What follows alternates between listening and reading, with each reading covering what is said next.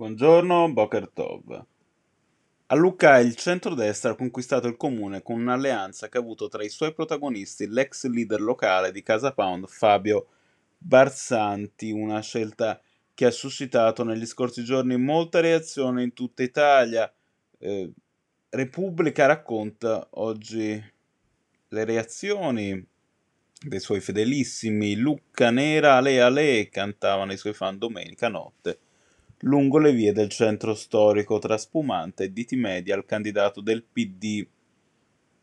L'uomo, secondo il quotidiano, avrebbe già un piede nella giunta lucchese, vice sindaco secondo qualcuno, più probabilmente assessore allo sport e al sociale, in ogni caso una presenza davvero, davvero inquietante. Nella sua ultima seduta il Consiglio degli Ordini degli Avvocati di Torino si è confrontato su un ordine del giorno, poi respinto a larga maggioranza, che proponeva di rimuovere i ritratti dei presidenti in epoca fascista. Il Corriere lo descrive come un tentativo di cancel culture e, sempre in tema di memoria, scrive che il Consiglio aveva ben lavorato per ricordare i 54 colleghi ebrei cancellati dall'albo in applicazione delle leggi razziali a 80 anni da quell'infamia.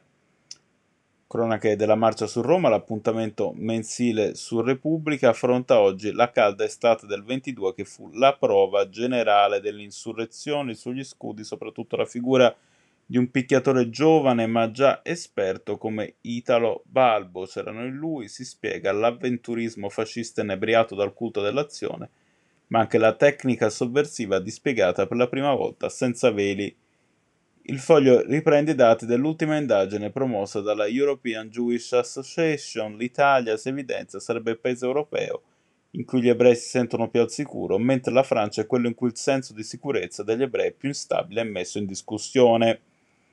Anche il Tempio Maggiore di Roma tra gli edifici che beneficeranno di fondi pubblici per restauro e valorizzazione in vista del giubileo del 2025. Gli interventi previsti, riporta tagliato il messaggero, saranno un totale di 335 in tutta la città.